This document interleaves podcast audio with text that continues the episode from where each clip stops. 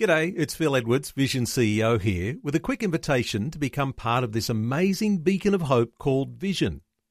Together we can put our love into action to help people of all kinds build or rebuild their lives on the truth of God.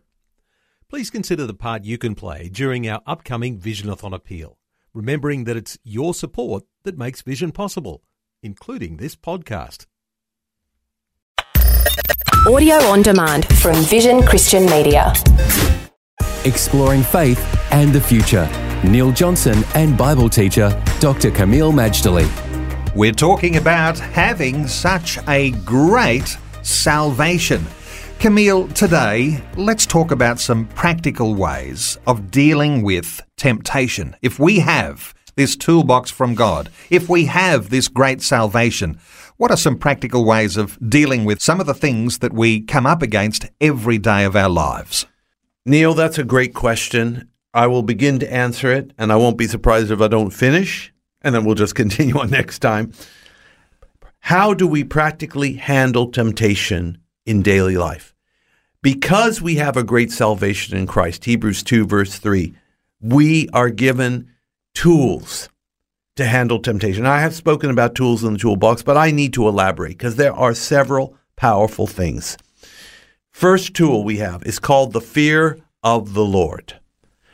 Proverbs 9, verse 10 The fear of the Lord is the beginning of wisdom, and the knowledge of the holy is understanding.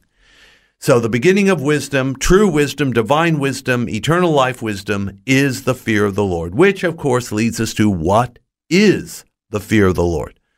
This could be easily misunderstood. After all, terrorists want to inspire fear and panic and paralysis in the lives of people. Is that what God wants to do? Absolutely not. God is not here to terrorize us with the fear of the Lord. No, the Hebrew for this, Yireh Adonai, is very difficult to translate into English. But I like how it tells us in Hebrews 12. It tells us, let us uh, serve God acceptably with reverence and godly fear. Now, that phrase, serve God acceptably with reverence and godly fear, that to me is about as close as we're going to get in English to what is the fear of the Lord. It's serving God, it's being in awe of God, it's being in reverent submission to God, and yes, a little bit of be careful with God because He's so great, so holy. And yes, He does have the power to cast body and soul into hell, as Jesus said. So, we bear that in mind, not because that's what God wants to do, but He has the power to do. It's sort of like respecting the president of the U.S. because he has his finger on the nuclear button, you know, and you'll think twice before you cause a war because of that finger on the nuclear button. We serve God acceptably with reverence and godly fear. It tells us in Proverbs 6 16, and it's a powerful passage. It says, By the fear of the Lord we depart from evil. The fear of the Lord, that reverent awe, submission, compliance with God's will, keeps us on the straight and narrow because we recognize if we toy too much at the edges, we may tumble all the way down into the bottom of the ravine. God forbid.